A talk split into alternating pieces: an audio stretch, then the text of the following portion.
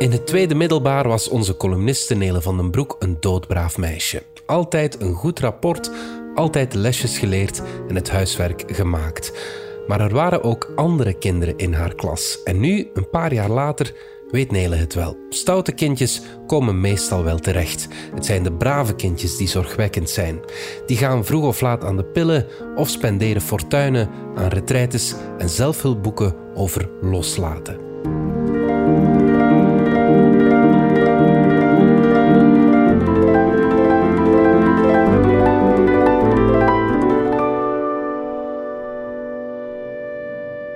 Het jaar van de latverlaging.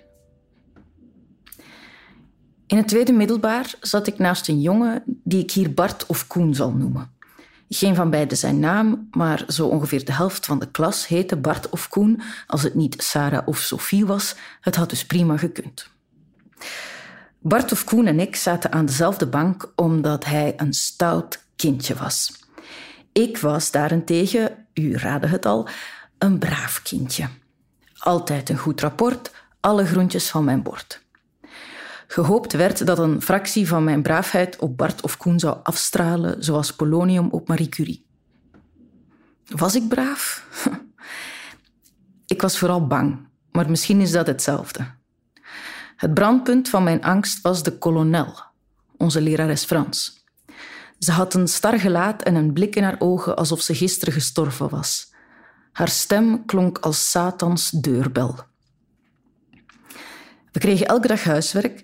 Elke les begon met een inspectieronde.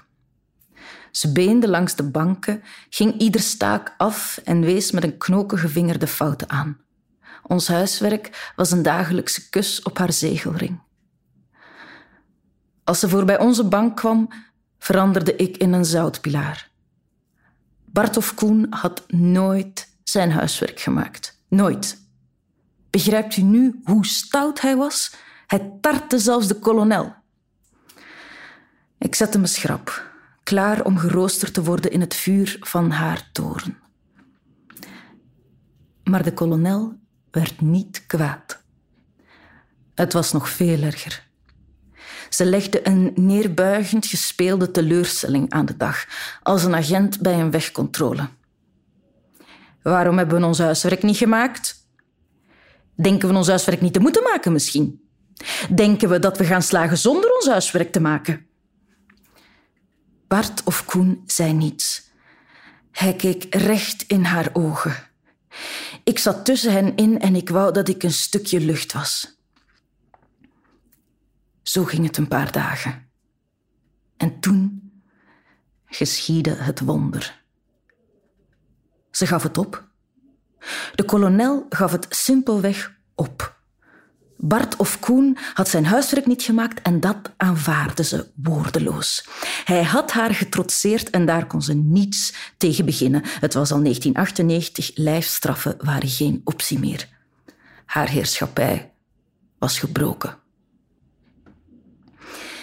In het diepst van mijn met kindervet omgorde wezen was ik jaloers op Bart of Koen. Ik wou zoals hij zijn. Maar ik bleef bang. Ik ging door met huiswerk maken. Ik haalde goede punten. Ik wist het antwoord op elke vraag. Ik was de chouchou. Braafheid werd een vicieuze cirkel.